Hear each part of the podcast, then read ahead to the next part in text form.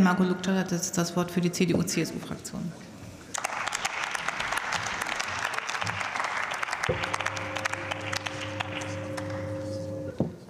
Frau Präsidentin, meine sehr verehrten Damen und Herren!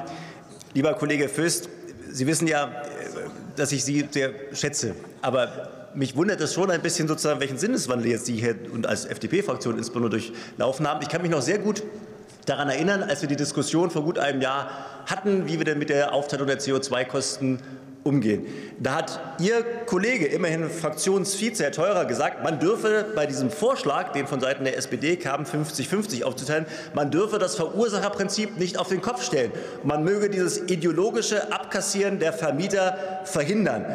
Und das muss ich sagen, das finde ich jetzt schon bemerkenswert. Sie haben ja in Ihrer Rede jetzt auch gesagt, na ja, also 50-50, das würden Sie irgendwie als ungerecht empfinden. Und dann frage ich mich aber schon, wieso genau dieser Vorschlag, nämlich 50-50 Teilung, ohne irgendwelche sonstigen Voraussetzungen, in Ihrem Vorschlag zugrunde gelegt ist. Nicht bei den Wohngebäuden, aber bei den Nichtwohngebäuden. Das passt doch nicht zusammen. Das ist doch völliger Quatsch, was Sie hier erzählen. Entschuldigung.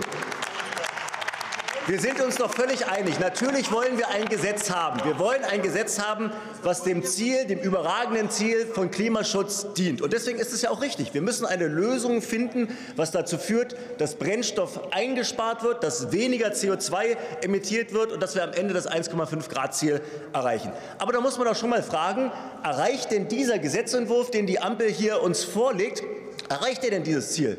Hat er denn die entsprechende Lenkungswirkung? Und da muss man mal die beiden Beteiligten sich angucken. Also die Vermieter. Wir haben ja hier darüber gesprochen. Die energetische Sanierung, da wollen Sie einen Anreiz setzen die spielt in, nach diesem Gesetzentwurf überhaupt gar keine Rolle. Ob ich ein völlig grottig geschlechtet äh, saniertes Gebäude habe, was oder noch nie angefasst worden ist, oder ob ich ein hocheffizientes Gebäude habe, das spielt nach Ihrem Gesetzentwurf überhaupt keine Rolle, sondern es kommt alleine darauf an, es kommt alleine darauf an, welcher Brennstoff emittiert wird. Und dann will ich immer das an zwei Beispielen festmachen. Nehmen Sie ein Haus, ein gleiches Haus, Sie haben die identischen Nutzer, aber sie haben unterschiedliche Witterungsbedingungen. Mal einen kalten Winter, mal einen warmen Winter. Da wird der Brennstoffverbrauch unterschiedlich sein. Weil der Brennstoffverbrauch dann unterschiedlich sein wird, haben Sie einmal eine gute Klasse und einmal eine schlechte Klasse, ohne dass es irgendwelche Unterschiede gibt. Oder nehmen Sie zwei identische Häuser, wo Sie die gleichen Witterungsbedingungen haben, aber unterschiedliche Nutzer. Einmal mit Familien mit vielen Kindern, einmal Senioren, wo wir alle miteinander wissen, die haben und die brauchen auch mehr Wärme in der Wohnung. Sie werden sozusagen mehr heizen. Auch dann haben Sie wieder zwei unterschiedliche Klassen von Häusern mit unterschiedlichen Verteilungen. Und obwohl das Haus völlig identisch ist vom Sanierungszustand, da fehlt doch jede Logik bei Ihrem Vorschlag. Das ist doch nicht gerecht. Und das Gleiche, das Gleiche gilt auch für die Mieterseite. Na, wir sind uns doch alle einig, das Verbrauchsverhalten von Mieterinnen und Mietern spielt eine ganz entscheidende Rolle an dieser Stelle. Aber jetzt gucken Sie sich doch mal an. Wenn Sie Mieterinnen und Mieter haben, die ein eher großzügiges, um nicht zu sagen verschwenderisches Nutzungsverhalten haben, das führt am Ende dazu, dass ein Haus in eine schlechte Klasse eingruppiert werden kann, weil eben sehr viel Brennstoff verbraucht wird, weil die Heizung hochgeschraubt wird. Das führt dann aber dazu, wegen der schlechten Klasse, dass am Ende die Kosten für die Mieterinnen und Mieter reduziert werden, weil dann sozusagen die Aufteilung zulasten des Vermieters ist.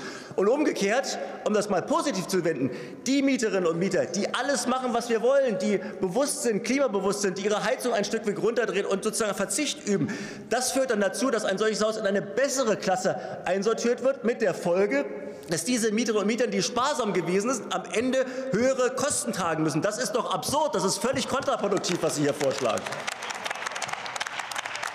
Und nicht zuletzt, ich habe es ja gerade schon angehört, was sind denn am Ende die Auswirkungen von diesem Gesetz? Diejenigen, die Senioren, die älteren Menschen in unserem Land, die Familien mit kleinen Kindern, die gezwungen sind, ihre Heizung ein Stück weit höher zu drehen, weil eben kleinere Kinder es wärmer haben müssen, weil Senioren es wärmer haben müssen. Die werden doch auf dem Wohnungsmarkt zukünftig noch viel mehr Probleme haben, eine Wohnung zu finden, weil alle Vermieter natürlich sagen, na, wenn die bei mir einziehen, die verbrauchen viel Energie, viel CO2-Kosten, ich muss die am Ende tragen, dann nehme ich doch lieber den berufstätigen Single, der im Fitnessstudio duscht, der ist nie zu Hause, der verbraucht keine Kosten. Das ist sozialpolitisch völlig verfehlt, was Sie uns hier vorschlagen an der Stelle. Und wenn man wenn man, darüber kann man ja auch diskutieren, ob so eine CO2-Kostenumlage angesichts der ohnehin schon galoppierenden Preise äh, bei überhaupt noch notwendig ist, um Lenkungswirkungen zu entfalten, um Menschen zu sparsamem äh, Verhalten anzuregen. Wenn, das, wenn man sagt, man will das trotzdem, dann muss es aber doch ein einfaches, ein bürokratiearmes Modell sein, was mit einer echten Lenkungswirkung versehen ist, was genau an dem energetischen Zustand festmacht. Da müssen wir, wenn wir das wollen, hin. Wir brauchen eine verlässliche und auskömmliche Förderung, dass das angereizt wird, für Vermieter und Vermieter zu investieren in, in den Gebäudebestand.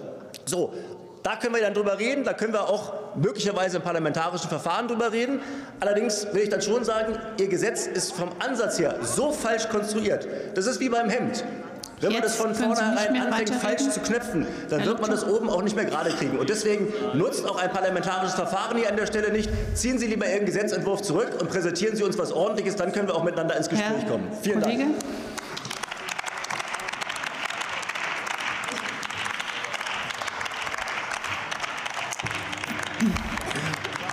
Die Kollegin Lisa Badum hat das Wort für